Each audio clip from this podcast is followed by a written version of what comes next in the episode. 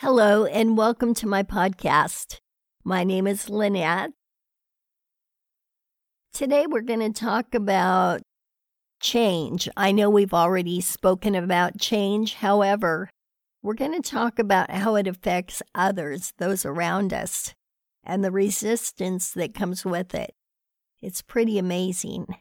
Just like you don't like change, people around you don't like change, especially when you're the one that's changing.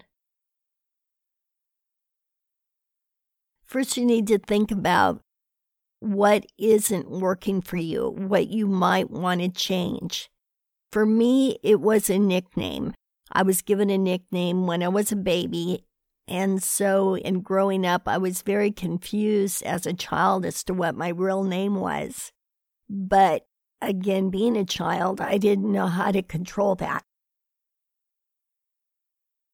Then, when I grew up and spent time out in the professional world, I realized how ridiculous it was to be called this name. So I said, I no longer want to be addressed as this person.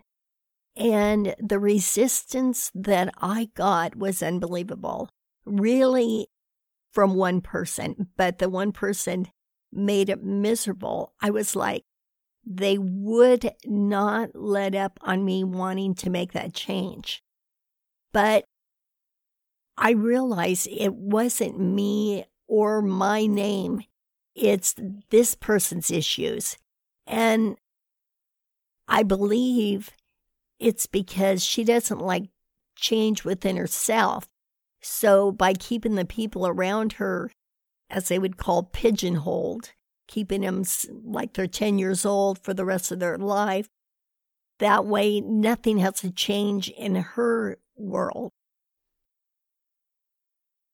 I remember somebody that I love and respect saying, Are you for me or against me? And people that try to hold you back and don't let you blossom into the person that you are meant to be, to your best self, without realizing it, are, in my opinion, against you. Because I think if somebody is truly for you, they will support you in whatever changes you feel necessary to make. With illness or any type of major problem, it gives you the courage to make changes. I know that if I wasn't going through what I've gone through, and if it wasn't so necessary to make changes to feel better, I probably would have thrown in the towel. I probably would have just kept things status quo, let people pigeonhole me, treat me like they want to. But the point is, I needed to get better. And I needed to really think about what isn't working for me. That nickname was one of them. It wasn't my identity, it wasn't who I am. And it was unfortunate that I got resistance. But at least I was strong enough to stick up for myself. And when you stick up for yourself, I think your body starts to depend on you. Even though there's people around you that love you, I understand that. You're the only one that's with you 100% of the time, day and night, with every thought, with every breath. And what a wonderful feeling to know that you can depend on you more than anyone else.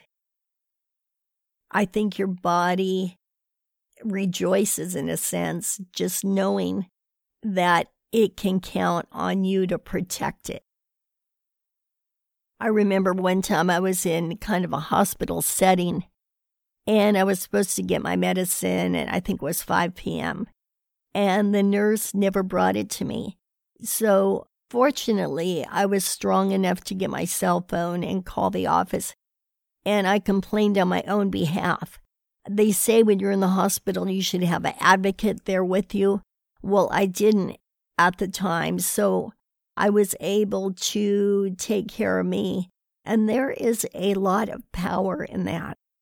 So you need to take a look at yourself and really stop and think what isn't working for me? Because usually when you get ill, it's because something is not working for you.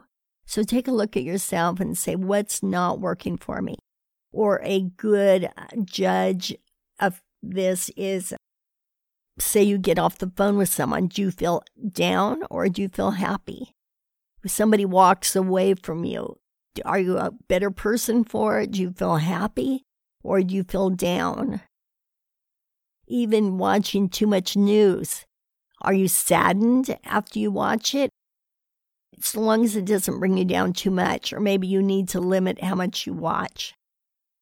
For me, I only watch comedy movies because the others do affect me. So in life, you have to see what works for you and what doesn't work for you. And you need to start shedding off what doesn't work for you.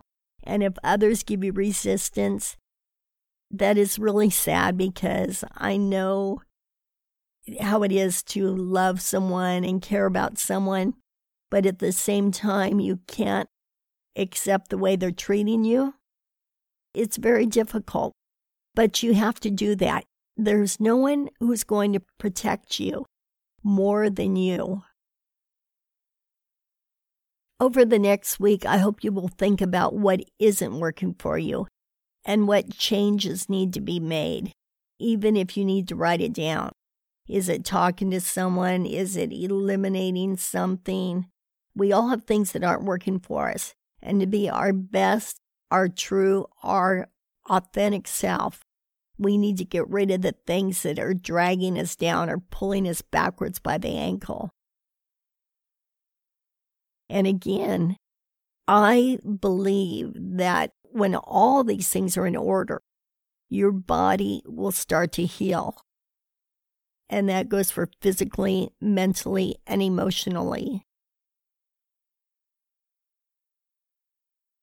Last week, we talked about making an intention board to put the desires of our hearts out into the universe. And I started thinking about it, and I realized with the quarantine going on, it's not easy to get, say, a poster board, magazines. So, a way to get around that regarding, say, the poster board, a lot of things are being ordered through Amazon and so forth, and they deliver in cardboard boxes. So you can cut a piece of that cardboard and use it. Or if you don't get home deliveries, you can even use something firm like, say, oh, a cookie sheet if you need to. And then glue your pictures onto that in different categories.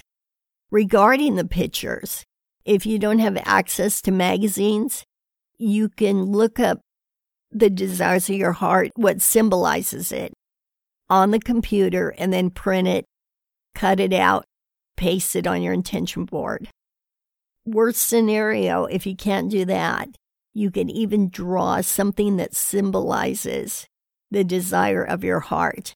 Put them in different categories. And just by doing so, it will go out into the universe On my intention board, I think I have six things on it, and five of them have come true. And it hasn't been overnight. I mean, my intention board is so old that my pictures are starting to fall off. However, I have one thing left. And when that is completed, that one thing truly is the desire of my heart at the moment. So I'm just going to leave it as it is. I'll probably re-glue the pictures on. But what I'm saying is that five of the six things have already happened. There's something to be said about putting the desires of our heart out into the universe. In past episodes, I made references to a couple books, making an intention board, or general epiphanies. If you have any questions about any of that, I can be reached on my Facebook site under Lynette, maiden name Rubino, Meiglitz. I will write this out under the description of this episode. Until we meet again, I hope you all have a wonderful week and really give it some thought about those two things what you want out into the universe, what you want, and also what isn't working for you. So bring in the good and get rid of the bad. Until next week, thank you for listening to my podcast. Bye bye.